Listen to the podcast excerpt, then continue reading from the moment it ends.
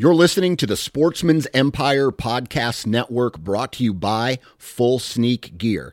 Check out their entire lineup at fullsneakgear.com. Also, be sure to check out our entire stable of podcasts at sportsmansempire.com. Interstate Batteries offers a wide variety of batteries for your everyday needs. Stop into one of their thousands of retail locations and talk with a battery specialist about batteries for your truck, trail cameras, and even those weird batteries for your rangefinder. Interstate Batteries even offers cell phone repair in certain locations. For more information, visit interstatebatteries.com. Interstate Batteries, outrageously dependable.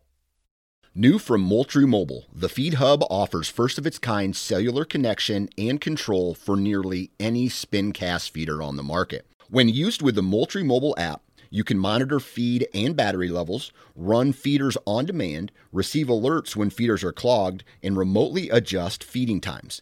The Feed Hub is ideal for anyone who maintains feeders. Remove the guesswork and save time by planning feeder maintenance before you drive to your hunting property. For more information, visit moultriemobile.com.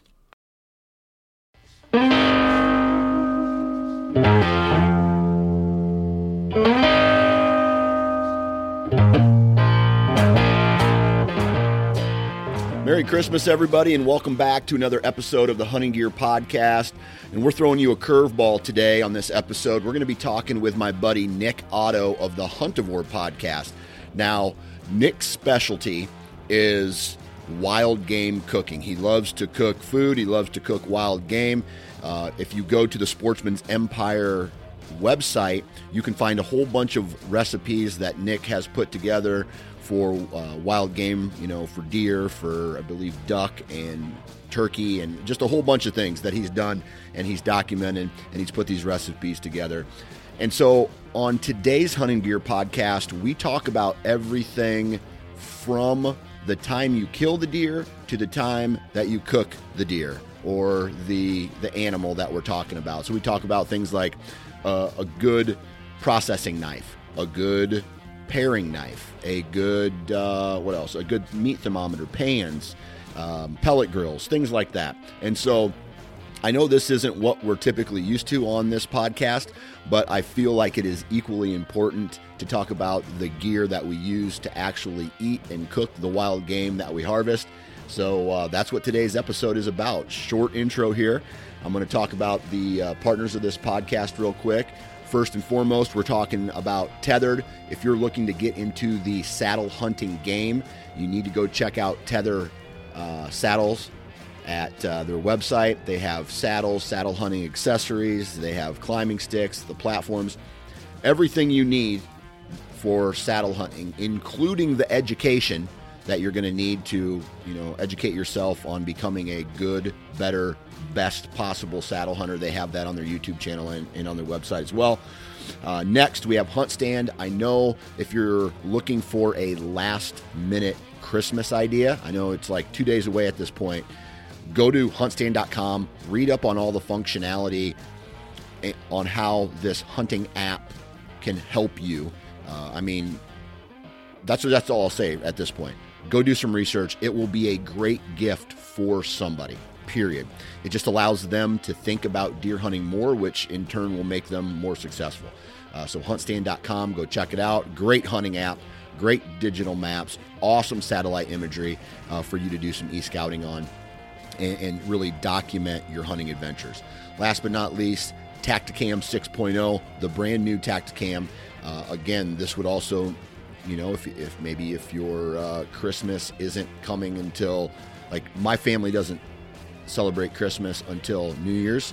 So just because we're so busy, it's a big family. So we always push it back. If you're looking for a, a really fun Christmas gift, go check out the Tactacam 6.0. And uh, I really think that that would be a great gift for those people who like to share and document their hunts. Really, really uh, you can attach it to a bow. You can attach it to a gun. It's an action cam. It's 4K. Uh, the new one has an LCD screen and image stabilization. So go check out Tactacam's uh, website for more information there. And that's it. If you haven't subscribed to the Sportsman's Empire or the Hunting Gear podcast, please do so. Go tell your friends. Uh, we're going to be trying real hard in 2023 to share the message of the Sportsman's Empire and all the awesome content that's on it. And I know I might be a little biased, but I would put our content from the Sportsman's Empire, from any podcast really, up against the cream of the crop. I, I, I, truly feel that we are the best of the best. And so you're not only going to get an education listening to these podcasts, but you're going to be entertained as well. So go check out all of the podcasts on the Sportsman's Empire uh, Podcast Network. And I think that's it. So let's get into today's, I guess we'll call it hunting and cooking gear and equipment episode with my man, Nick Otto from the Huntivore three, two, one. All right, today on the Hunting Gear podcast, we're going to take a little break from actually hunting gear equipment. We're not going to talk about broadheads. We're not going to talk about arrows. We're not going to talk about guns. We're going to talk about the tools, the equipment that you need to prepare wild game. And this is kind of a good, better, best type conversation. We're going to talk about certain um, implements, I guess you could call it, that uh, that my buddy here, Nick Otto from the Huntivore podcast here on the Sportsman's Empire Podcast Network, uh, he talks about that stuff all the time. I felt like it would be a good idea to get him in, share his expertise. And uh, what do you think about that, Nick? Oh, it sounds great. I feel like we're finally in my wheelhouse. There you, know, go. there's a lot of times I tune in and I'm just taking notes feverishly. Oh, this piece of equipment sounds really good. And oh, you know what? I've been hearing a lot of good things about this black rack. I should probably pick one of those up. right. But it's it's fun to switch the tables now and then and, and feel like the expert a little bit. Right, because you know we can talk about hunting gear and equipment until we're blue in the face, but then there's a whole nother side of it: the processing, the you know the processing of the deer, the um, you know the cooking of the wild game, uh, you know even turkey or fish or whatever. I'm sure there's some crossover items that we might touch on today. But um, before we get into that, I want to talk about. I want to share some experience uh, with you. I used to be absolutely. I used to be that guy who, you know, I cooked the meat until it was well done, like venison, backstrap, you know, everything well done, uh, and it it was chewy. And so my first couple of experiences with me actually cooking my own wild game were not very good. How long did it take you to go from first timer, not very good at cooking wild game, to the guy who you are today? I would say, like, as far as being you you are your own worst critic mm-hmm. and so my my first deer that i put down it was and we wanted to butcher it our, ourselves i look back at that time and it was one of the i mean it was such a hack job we had what we called um giblets and essentially they're like what could have been a really good steak piece but now it is in a like two inch by two inch little cube that we eventually just you have to put tin foil on the yep. grill in order to get them to to sear up um it it took a couple deer it took uh quite a few seasons just to be able to get the nuances. Um, I did my trials and tribulations with with domestic meat. That's where I kind of started, and then I joined into this hunting fraternity and loved everything about it. And then it was like, but man, there's got to be more to this venison. Like everyone, everyone I've tried, or every bit I've tried has been gray and has been just chewy. And then I started doing it myself, and it was like, man, this has got to. There's got to be something different. There's got to be a better way that I can handle this. Yeah. And so, yeah, you're going to take your licks. You're going to ruin. Uh, you're going to ruin like three or four backstraps, and you're going to have to be okay with it. I'm sure everybody's dog will appreciate uh, every new little change that you do because that's where it's going to go. Um, but yeah, you, if you stick with it, just like anything else, shoot, guys switching from guns to bows, there's a learning curve. Guys switching from domestic into wanting to to handle their own wild game and do something uh, creative with it, it you're going to have to have a little bit of a learning curve with it. Yeah, absolutely. All right, so I think this is a good place to start. Let's and let's talk about after the shot processing. Let's talk about some equipment that you might recommend to someone that will maybe make processing easier or a shortcut product or uh, you know a really a, product that would help or benefit someone in during the processing portion of the the kill. Gotcha. Um, as far as you want to have a good sturdy knife, um, you're going to want a full tang um, hunting knife, uh, a nice big blade. I don't say big blade. Doesn't have to be like three, three between three and five inches is a good size uh, hunting knife, and I, most most guys have that on their hip pocket. Um, but I do say fixed blade, and I do say uh, full tang if you're going to have a one and done job knife. I know there's a lot of uh, really sharp knives that are out there that are replaceable and they have their purpose, especially when it comes to delicate work. Yeah. Uh, problem with those is they are very thin. And with, I mean, even not even on a joint, you could just be working um, a tough bit of hide. You can snap the tip, or you can because it's a really uh, um, doesn't have a lot of, it's very hard steel. It's not very soft not a lot of carbon in there. And so rather than bend it's going to just snap off. You could go through a couple of those but i just it's it's one of those things it's like man if you could get yourself a nice sturdy full tang knife uh, it's got some beef to it. I'm i've never been able to make the gut hook work but it seems like every knife that i like the shape and i like the style of it with a little bull nose on the front of it uh, works out really well there's always the add-on uh, gut hook. I've never been able to make them work. So I know part time on the on the show here, you always have like what's that gimmick you see, and it's like for me the gut hook is always the gimmick. Like you yeah. have great aspirations of being able to hook on, just kind of zip up the chest. It never works that way. So if you can find yourself a nice sturdy knife, uh, three to five inches, no gut hook, you you're set. Yeah. Um, one that's that you would put in the gimmick category, but then at the same time, I've also seen it work out, especially for someone who's new um, and who's ready to laugh more uh, in their life, is to get the butt out too. Um, I've never seen the first version. I've only seen the the second, but this was introduced by a buddy to me. Um, we were we recovered his deer, and he's like, "Help me take care of this." I'm like, "All right, well, I'm going to show you how to take the anus out." And he was like, "No, no, no, I have this tool. And he pulls it out of the package and we proceed to read the instructions. And this thing is essentially a plug that goes up into the rear. Mm-hmm. Per the instructions, you twist until you hear and feel a pop. and then you then pull this back out.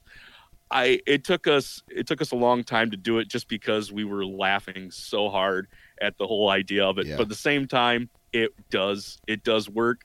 I'm preferable to just getting in there with the knife, uh, yeah. doing it by hand. But if you needed something, if you were still a little bit squeamish, here's an implement that you can just yeah shove up the deer's rear, give it a twist till it pops, and then that's going to loosen up yeah. uh, that anus up. Well, I'll tell you this, man. That has always been a hard uh, portion of the gutting process that I I'm I'm a I'm a break the pelvis guy. So really, uh, yeah, I I will gut the deer. I will cut the pelvis, you know, so it's just straight wide open, and then I'll cut around and clean everything out after I saw through the pelvis. And so I'm that guy. Uh, I, I, it's just and then you know clean the anus out and all that stuff and, and pull all that you know pull it all out but i've always wanted to know how that worked because i've never i've seen the product but i've never used it so it sounds like once you get past the uh, comedy portion of of the product it actually does work it does. It does. And essentially, like, it's got three barbs, three or four barbs, I can't remember exactly. But when you shove that in, what that's going to do is going to hook on to essentially the colon, uh, the portion that you're trying to get out. And by twisting it, yeah. um, it's actually going to wrap up. And by wrapping it up, you're essentially pulling it away from the pelvis cavity. There's all that connective t- tissue in there. Yep. And once that gets tight enough, you've been sep- you've uh, basically yeah twisted it all up. It's going to separate, and it's just loosened that up without having to get a knife blade in there. Right. Um, doing it a number of times and just kind of like getting rid of the being able to go to that zone like I'm doing a job here and get past the comedy portion, get past the the ooky gross portion, you can just get in there with your knife and be able to do the same exact thing not spin it, but you'll at least be able to separate around in there. That's where the five inch really does help. But you can come in from both sides and, and loosen that up, tie it off, and then uh, have a really clean uh, setup. As soon as you break that, you know, as soon as you get a little bit too far yourself, yeah, I know it's cold. Yeah, I know your fingers are kind of freezing up a little bit if it's a if it's uh, snowing out. But at the same time, take your time with it. There's no rush at that point. You've already opened up the cavity and you're working on getting things out. Take your time to make sure you're not opening that up. Now, yep. if it is a, a gut puncture, you've gone ahead and opened up the paunch. At that point, it's kind of like, yeah, like just get it out of there. And if you can go your yep. method too of being able to, to cut that, there's a bunch of great little hand saws that can do that. Yep. Um, smaller the better, and it's getting that round uh, nose on it too. That also helps, so you're not stabbing in in through on the backside. So Fact. yeah. Yep. Absolutely. Absolutely. Uh, let's see here, and and just to throw in my two cents here when it comes to field dressing, you know, field dressing a deer. You mentioned uh, replaceable blade knives versus fixed blade knives. I do all of my when I do do my own processing, my my gutting, and I do use a gut hook, and I've had fairly good success with it over the years. I use a gut hook. I also um, uh, use a replaceable blade knife for the actual gutting and removing of you know the lungs and the heart and, and, and the guts and things like that.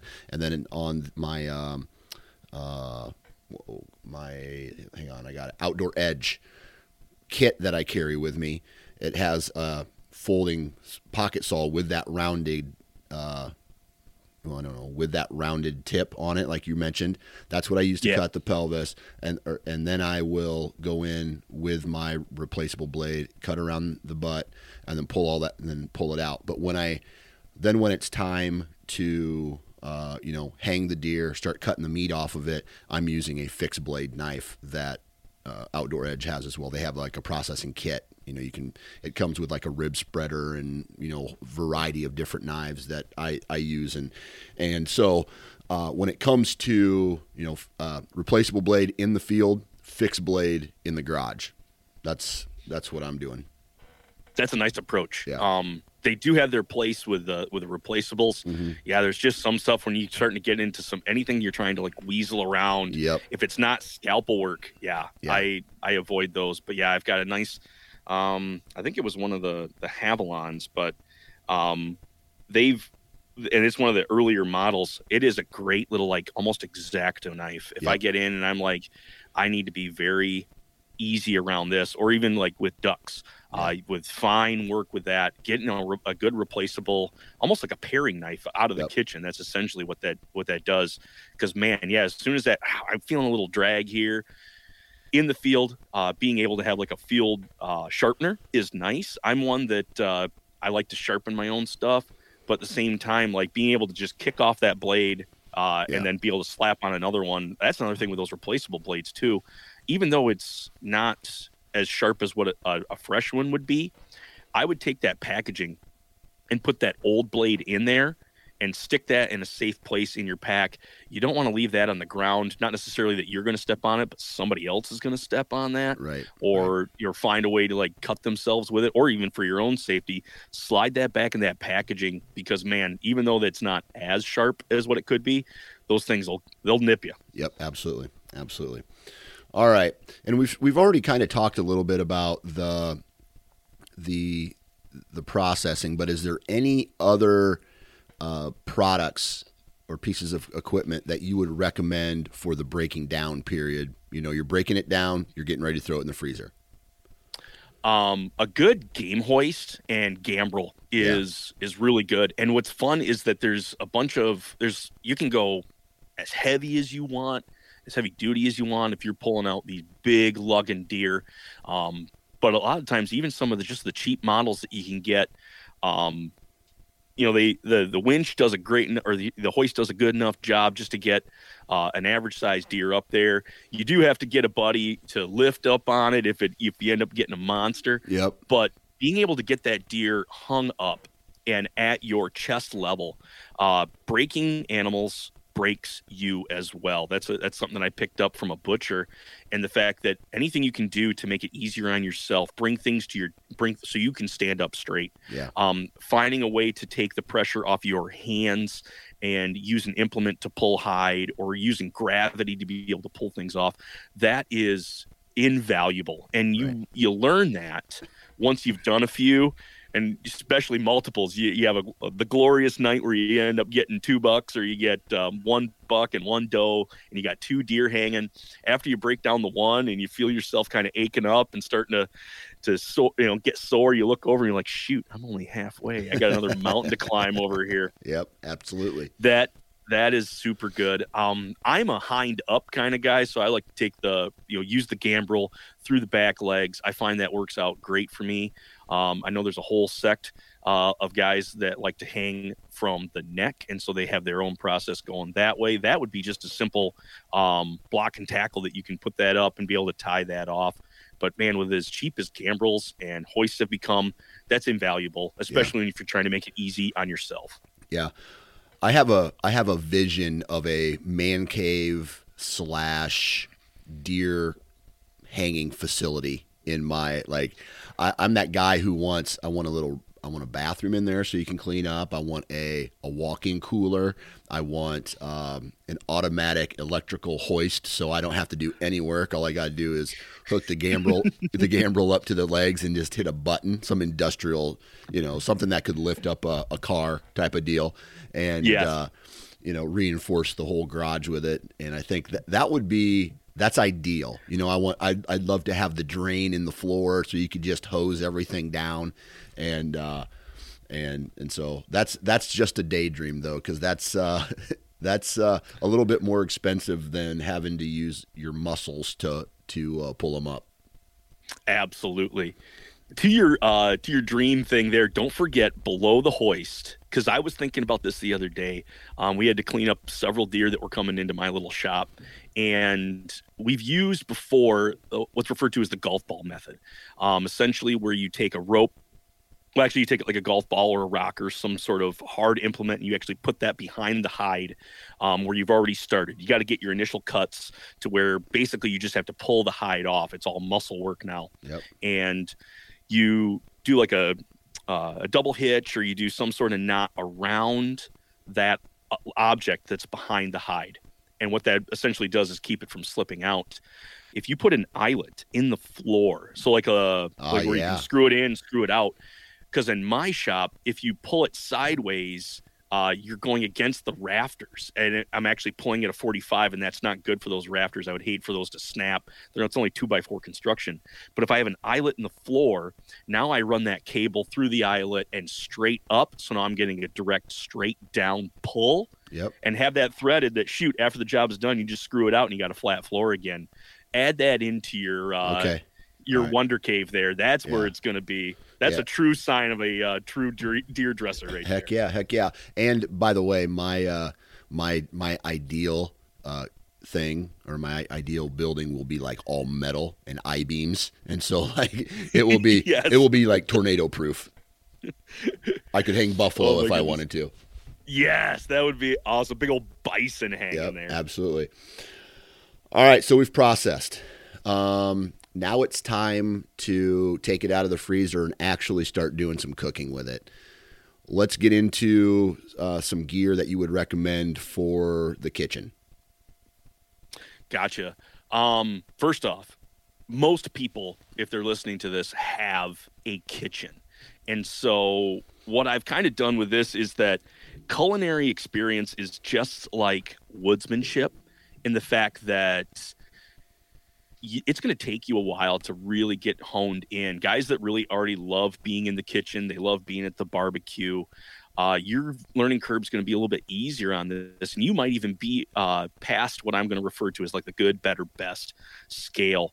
That just getting something uh, that you can use is going to be good. So the knives that you've already got in your kitchen are good but at the same time, we're always trying to be better. We're always trying to step up our game. Some of us in other areas, and I've chosen the kitchen that I wanted to be able to do that in.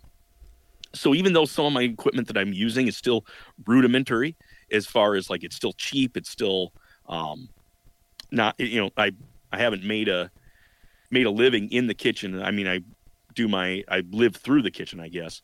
So some of these equipment that is super cheap, which is excellent because it's accessible to everybody. But just like everything, you can be able to step up as you want things to be easier, and then it's going to actually help you out even more in the long run. Um, so like when it comes to like again my knives, um, I've got some pretty cheap knives. Some that I've picked up, they look cool. Um, one is like a, a, walnut handle, and it's a, a, little bit longer of a slicing knife or a bull-nosed butcher's knife. I got it for five bucks at a thrift shop, and what makes that knife super cool is that it I mean, A has the shape and the blade for when I'm trying to take a roast and make into steaks. So I've got like my my bottom round or I got my top round. If I use a smaller knife and I make a bunch of cuts, it what ends up happening is I, I get a jagged cut, and my presentation doesn't look exactly the way that I want it to. It, to get a sear job on a jagged piece of meat is a little bit more difficult. But by taking a longer knife and having one swipe through an entire roast, I get a clean cut. And that's going to mean a flatter surface area so that when I hit that hot cast iron or I hit that grill, it's going to get as much surface area as possible to be in direct heat gotcha. with that. So that's just merely a presentation piece. Yeah. So having a long slicing knife or a butcher's knife, essentially it's uh, uh, the one I've got is eight inches. Um, it's probably by two inches, two and a half inches wide. But what it does is it comes up and has a real bull nose on the front of it. It's r- rounded, not necessarily real pointy like a like a paring knife would be, or like one of those replaceable blades. It's real rounded at the end. Yeah. Um, but essentially, that gives you a nice uh, ability to be able to have a, a clean cut. Um, so having like a butcher's knife like that with a bull, new, bull nose is is great to have in the kitchen. The second one is a really good, um, I guess for bat, better term, a chef's knife. Um, there's so many different kinds of knives that are out there that you can go after. Some of them being uh, these like Japanese hand forged, uh, super like super high grade, and you're like, thousand yeah, dollars for a knife or whatever they are. Exactly. Yeah. Like I I know my backstrap is invaluable, but I don't know if it's a thousand dollars invaluable. you don't need that. That would be again, you know, that's these sushi knives. That's that excellent. That's that that best piece that we're not going to need that. I mean, it's not within our ballpark. But getting something like the hundred dollar range, um, I'm not supported by these folks at all. But I've got this uh, Misen uh, knife, and it's a Santoku which essentially it's a flat blade and it's got a rounded end nose to it. Um, it's a it's a great chopping knife. So as I'm getting ready for whatever I'm going to be putting into the pot, or as I'm cutting vegetables to go along with it, or even just cutting the meat, um, having a good knife that you that you love that's you've got some beef to the handle so you can hold on to it. Um, being able to put on an edge people talk about wanting like these really hard like again the, the sushi knife super hard. They hold an edge forever but then try to put an edge on that and holy crap you have to do a ton of work. For those knives even the professionals send those in to get done on a machine. That's just not worth it. You're going to want something a little bit softer uh, when I do my like we were talking about the the kits that you guys use through um, Outdoor Edge, or even I've picked up um, Victor, Victorinox is uh, an industry leader in uh, the meat world. They do this pretty much the same steel. It's like this uh, rubberized handle, and they've got uh, high carbon steel that if you nip that a bunch, like it's going to dull the blade, and you're going to find that even as you're processing that deer, that blade is going to round, or the yeah, that edge is going to round over that's fine because you can bring that edge back very easily. It doesn't yeah. take a rock rocket science. It doesn't take uh, somebody with years of experience to bring that edge back. It's very forgiving.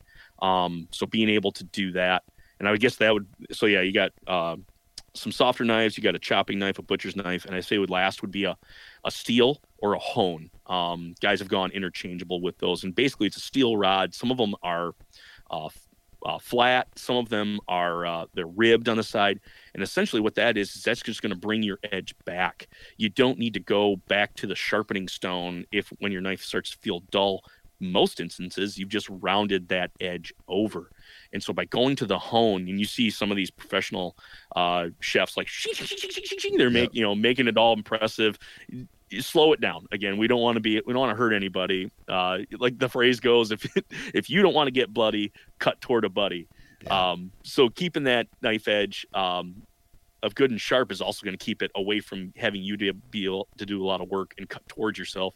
Um, so using that hone to bring back that edge, and it just takes like three swipes on both side on either side of that blade. It's going to stand that back up, and you're going to be back in action, uh, being able to cut.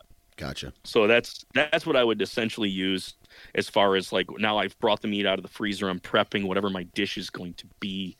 Um, that's going to be that's going to be what I want to do. Again, I I haven't even gotten out of the better category that I have like some specific knives um, that don't necessarily have the highest quality steel. Yeah. But this is one of those instances where going going a going super high, uh, it, it's not worth it at that point because of where a lot of people are starting. Right. The other thing too is I'm looking at one back here. Um, my brother had to get me one of these knives. Uh, they're all over the internet, and uh, it's made out of like I don't know this forged steel, and they were real popular there. Um, as far as ads were going, like these goofy shaped uh, Asian knives, and I'm holding one right now. It uh, it's more of a display piece right now because I can't keep a, a real good edge on it. It doesn't have really a, a favorable shape, so you're gonna see like these Damascus companies. I don't know if they've been getting a hold of you at oh, all, yeah. but it's like oh, yeah. every other week I'm getting another like, hey, you try this out, this Damascus Damascus Steel Company, or try out these fancy new hand forged. Like, you know what, guys? Like, I've never heard of you before, and that's probably there's probably a reason why you've just popped up overnight. So, I would say uh, stick to stick to stuff that um, that you're uh, that you've heard of, that you know of, that, that's going to you know, offer you that quality, and try not to get sucked into gimmicks. Right. So I've heard you talk about this before. I want to ask you, uh, um, well, you are a fan of cast iron skillets, and I know the benefits. You can use it on the stovetop. You can also throw it in directly right into the the oven, back and forth. Why do you like cast iron so much? I can't break it, Dan. Yeah. Yeah. you can't break these things. They are built for the test of time. Um, they've got weight to them. They're not just uh, they're not a unitasker. You can use them in other ways than just uh, the skillet that you're using. A lot of them, I know with um, several companies, the skillet and the Dutch oven work in tandem, where you can actually take the skillet, flip it over, and now that's the lid. They nest in well together. Oh yeah. Um, so they've had a chance to to um, play with these. I mean, shoot, this was our our first pans. Um, only when people started really getting away from the kitchen did we see these like, hey, there, here's some lighter weight stuff.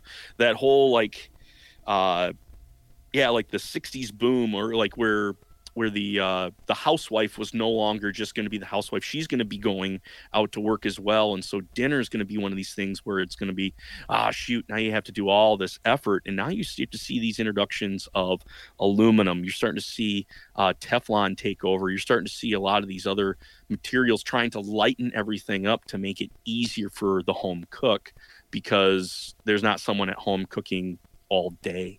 Yeah. And a lot of these products they're they're nice. I mean, shoot, I was a kid growing up on on Teflon, and after a while, I was looking at like as I learned more about Teflon, you're not supposed to use metal uh, utensils on any of these things, and because that's going to scrape it off and it's going to ruin it, and then you end up getting flecks of Teflon in your food, and then I'm looking at my pan that is a, a nonstick Teflon. I'm like, oh no, there's a lot of that missing. How yeah. much of this have, have, I consumed? Have I fed to people? So, I, what I like about the cast iron is there's not that element of I can't scrape off the the layer that's going to protect it, or at least protect my food, or keep it nonstick.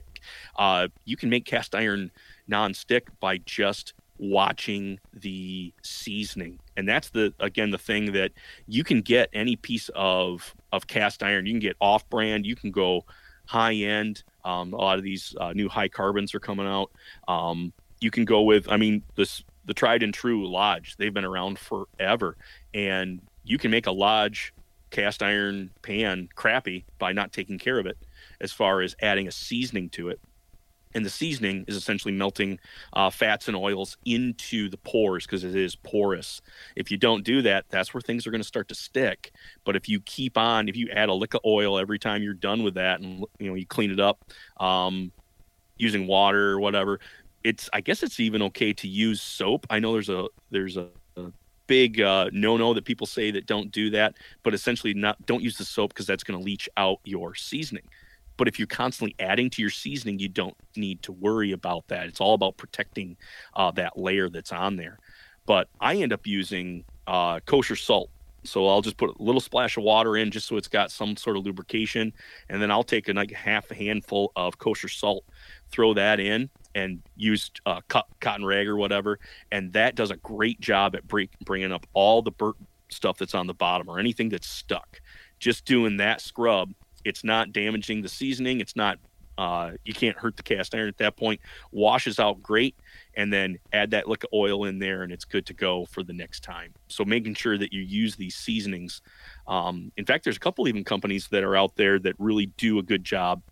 Um, I'm thinking of one. Oh, it's not.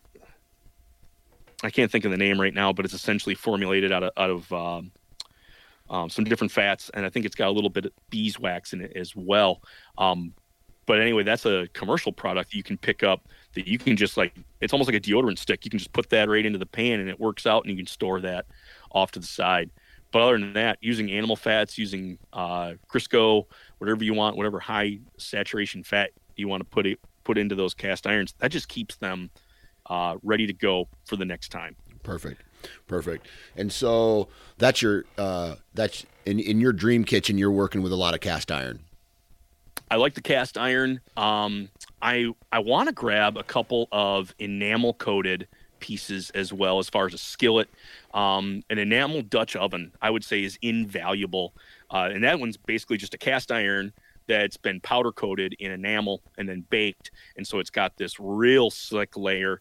Uh, it's like a i mean it's definitely like one of the pretty pieces or beautiful pieces you want in your kitchen so make sure you get a color that you like. But having that is just invaluable because of how easy it is to clean up.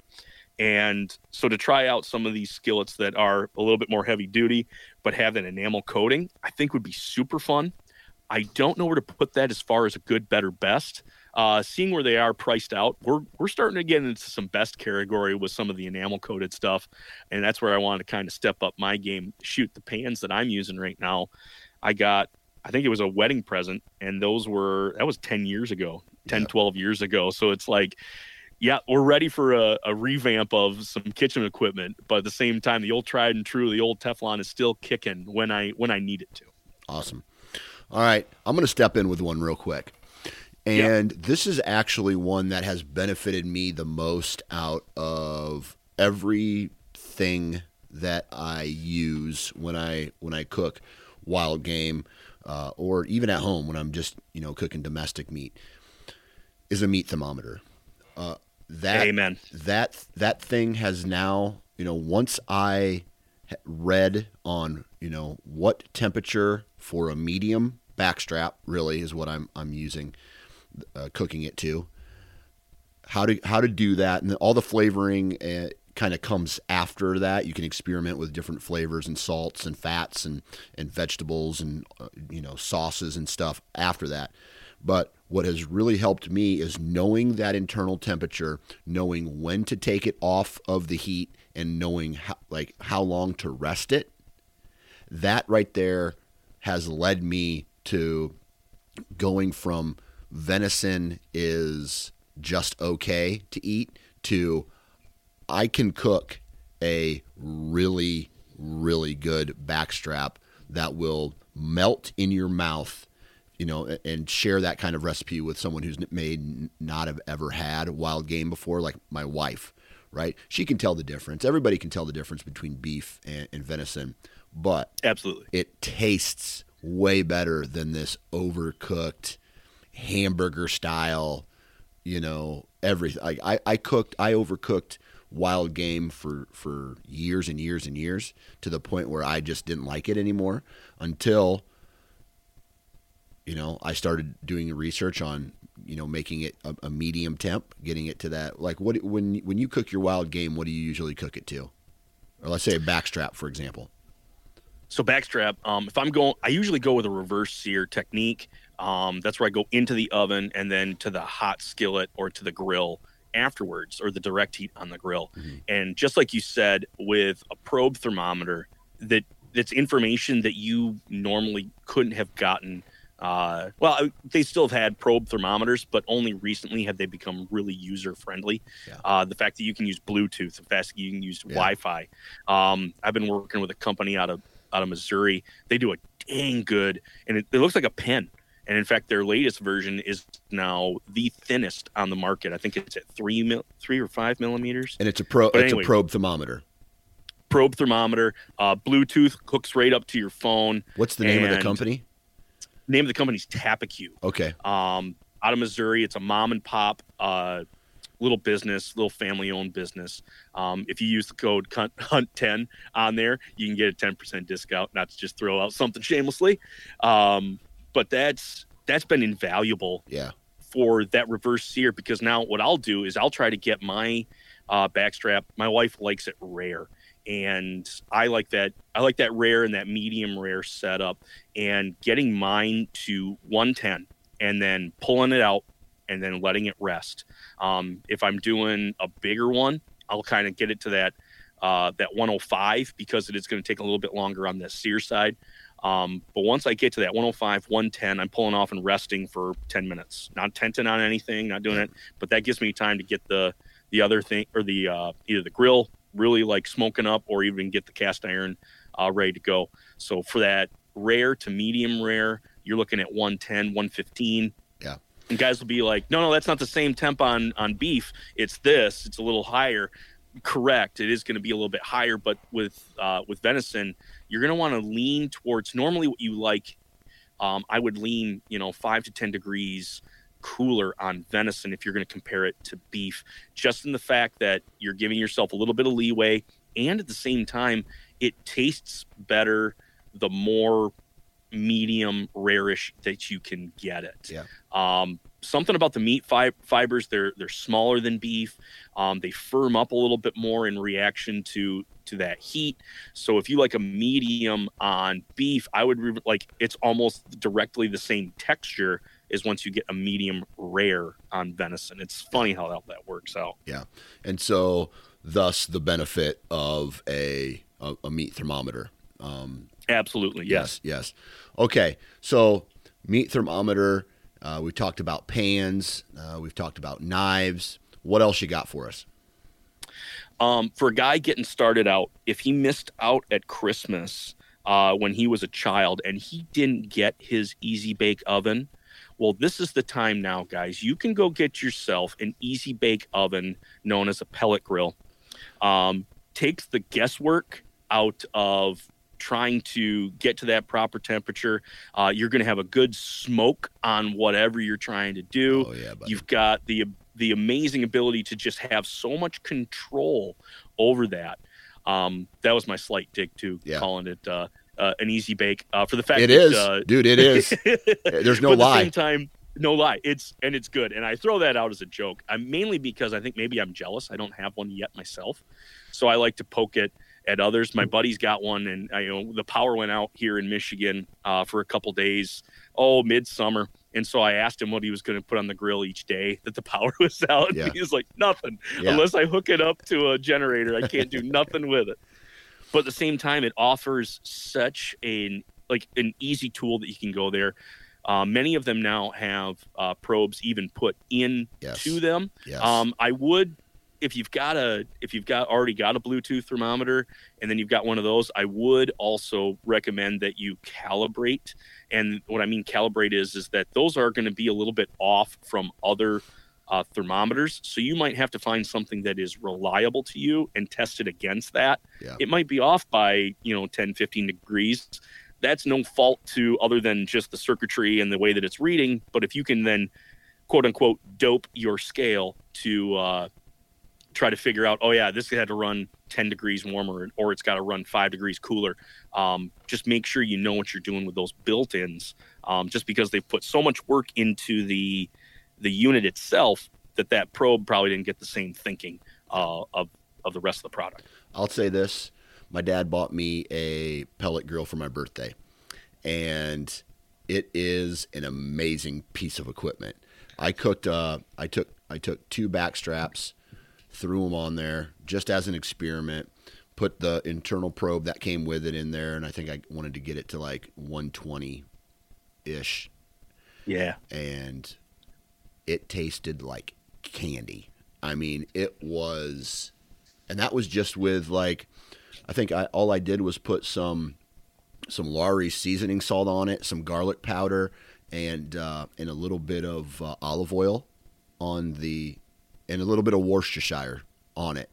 And I'm Yeah. telling you right now, those two back straps, I, I, I ate one instantly, and then I saved the the next one for the next day for my lunch, and it was these the ability to throw the smoke on it, control, like you can you can cook it for 10 hours, you can cook it for four hours, whatever you want. I've done pork butts on it, I've done ribs on it, I've done all these things. And so these grills are like the the the grill master's crock pot because you you're it allows you to just leave it alone and the automatic feed is what ke- you know keeps the smoke coming in and keeps the the heat coming in and so dude I, I absolutely love my pellet grill the consistency with the pellets too. It's a uniform piece that goes in. It everything just it's handed to you out of the box. Hey, you can't screw it up unless you are trying Yeah. to screw it up. So as far as a safeguard, this is the I mean this is the amazing entry point for you to be able to get in and be able to just start start messing around, start playing with things, different pellets. I'll Yeah. offer them, you know, different smokes. Um, you know, you can go with a cherry, you can go with a pecan, they, and you just get it in a bag and you can store the bag inside because it's such a uniform piece. Um, and the, yeah, they've done a great job at constructing those. yes Um, once you start getting into like where I jump over into the charcoal, uh, I love my charcoal uh, grill, but at the same time, it takes me to play with it now. I'm gonna have if I depending on the briquette that I get or the lump charcoal, I'm gonna get a different response of the heat. And if I'm not if I'm not playing with it, if I'm not babysitting it, if I'm not involved with the process, things can go south super quickly. Unlike shoot, you're getting the, the ability now with some of these uh, pellet grills where you can start something on a long smoke, put it on Wi-Fi. Oh, I forgot the uh, the beer that I'm going to need to drink with this. I can go to the store, leave that thing running, and watch that temperature either hold or climb or see what it's doing. So that's just super cool as far as somebody trying to get into it. That's a great piece to start with, and then you can get to the nuance. You can get to that uh, more playing side of it with either the the big green egg or like the PK that I got. I love my little PK grill. Um, I can smoke on it, I can grill on it, but I got to babysit it. I got to hang out with it, and that's that's my way to get out in the house. I'm like, babe, sorry, I can't come in and watch the kids. I got to be out here on the porch because if I walk away too far, something's gonna go bad, and I'm I need to sit right here. Yeah, absolutely. Absolutely. Well, uh, we got about time for one more piece of equipment that you would recommend for a someone, I don't know, uh, to better their their wild game cooking experience. Ah, well, uh, like I mentioned earlier, like a, a an enamel Dutch oven is invaluable. You can braise in it, you can stew in it, you can do anything you want with it. But also with that Dutch oven or that enamel Dutch oven, it's a great heat sink.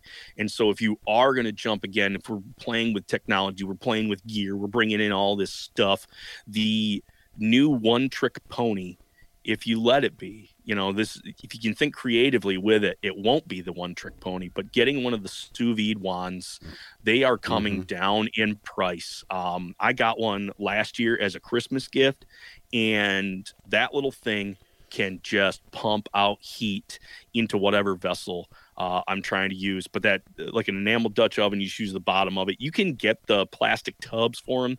Yeah, they're easy to clean, but at the same time, it just doesn't hold that that heat in there. Yeah. Um, Is that something But I- that you plug into a wall? it is yes, it is Okay. electric. Okay. You plug it into the wall. Um, there's not one I don't think that has an onboard battery yet. Um, there are some that now they again they've jumped right into the Bluetooth technology. When it comes to something like that, I was like, shoot, give me buttons.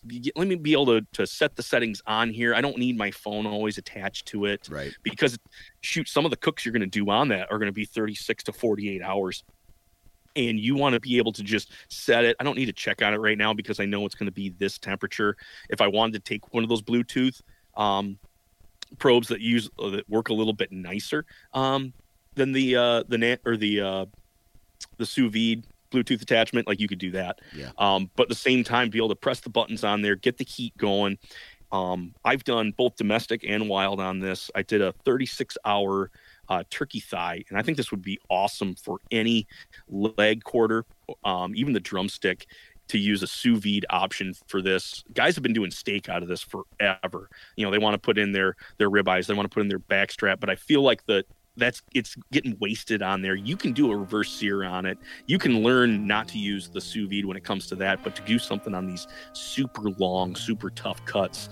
Um, but so with the the turkey, like shoot your wings, your uh, your neck, your uh, your leg quarters, throw that in with some garlic, some olive oil, uh, some butter in there as well, some rosemary, and let that go. Because I did uh, these thighs for 30 hours and pulled them out they're going to look gray because they haven't had any direct heat. Set the broiler to high, popped them in for shoot five minutes, opened them up, and they just had this golden crust that was crispy because all the fat had already been rendered out of them at that point. And I, just, I just removed that bone, sliced that thin. Half of it was gone before I actually got it to the table. It Did it turn out tender, good. pretty tender then? Oh, it just falls apart at that yes. point. You could take a drumstick and for that 36 hours have that in there, pull it out, and then shred it you don't need to worry about the tendons. You don't need to worry about how tough it's going to be because at that point it's going to just it's rendered out all the connective tissue and you can just shred it. Add a little barbecue sauce if you wanted to, and then man, that's a slider for the ages right there, especially on those older, tougher wild birds. Yeah, I like sliders, man. I like I'm a slider guy. I like sliders. So Hey Nick, man. Uh, first off, Merry Christmas. Thanks uh, so much for hopping on the podcast today and uh, talking about your expertise there, there, and, and, giving everybody some ideas. I know we're only a couple days from Christmas, but if you have any Christmas shopping left to do, think about you know some wild game cooking stuff. You know, some implement some gear, some equipment for for your loved ones, and uh, yeah. So Merry Christmas, man, and thanks for hopping on today. Thanks. I love where we're at. We're bringing it full circle. We're going from the field, coming right into the kitchen. Yeah, it just completes the whole process. So, yeah, Merry Christmas to you and yours. And uh, listeners, same to you, and keep your knives sharp.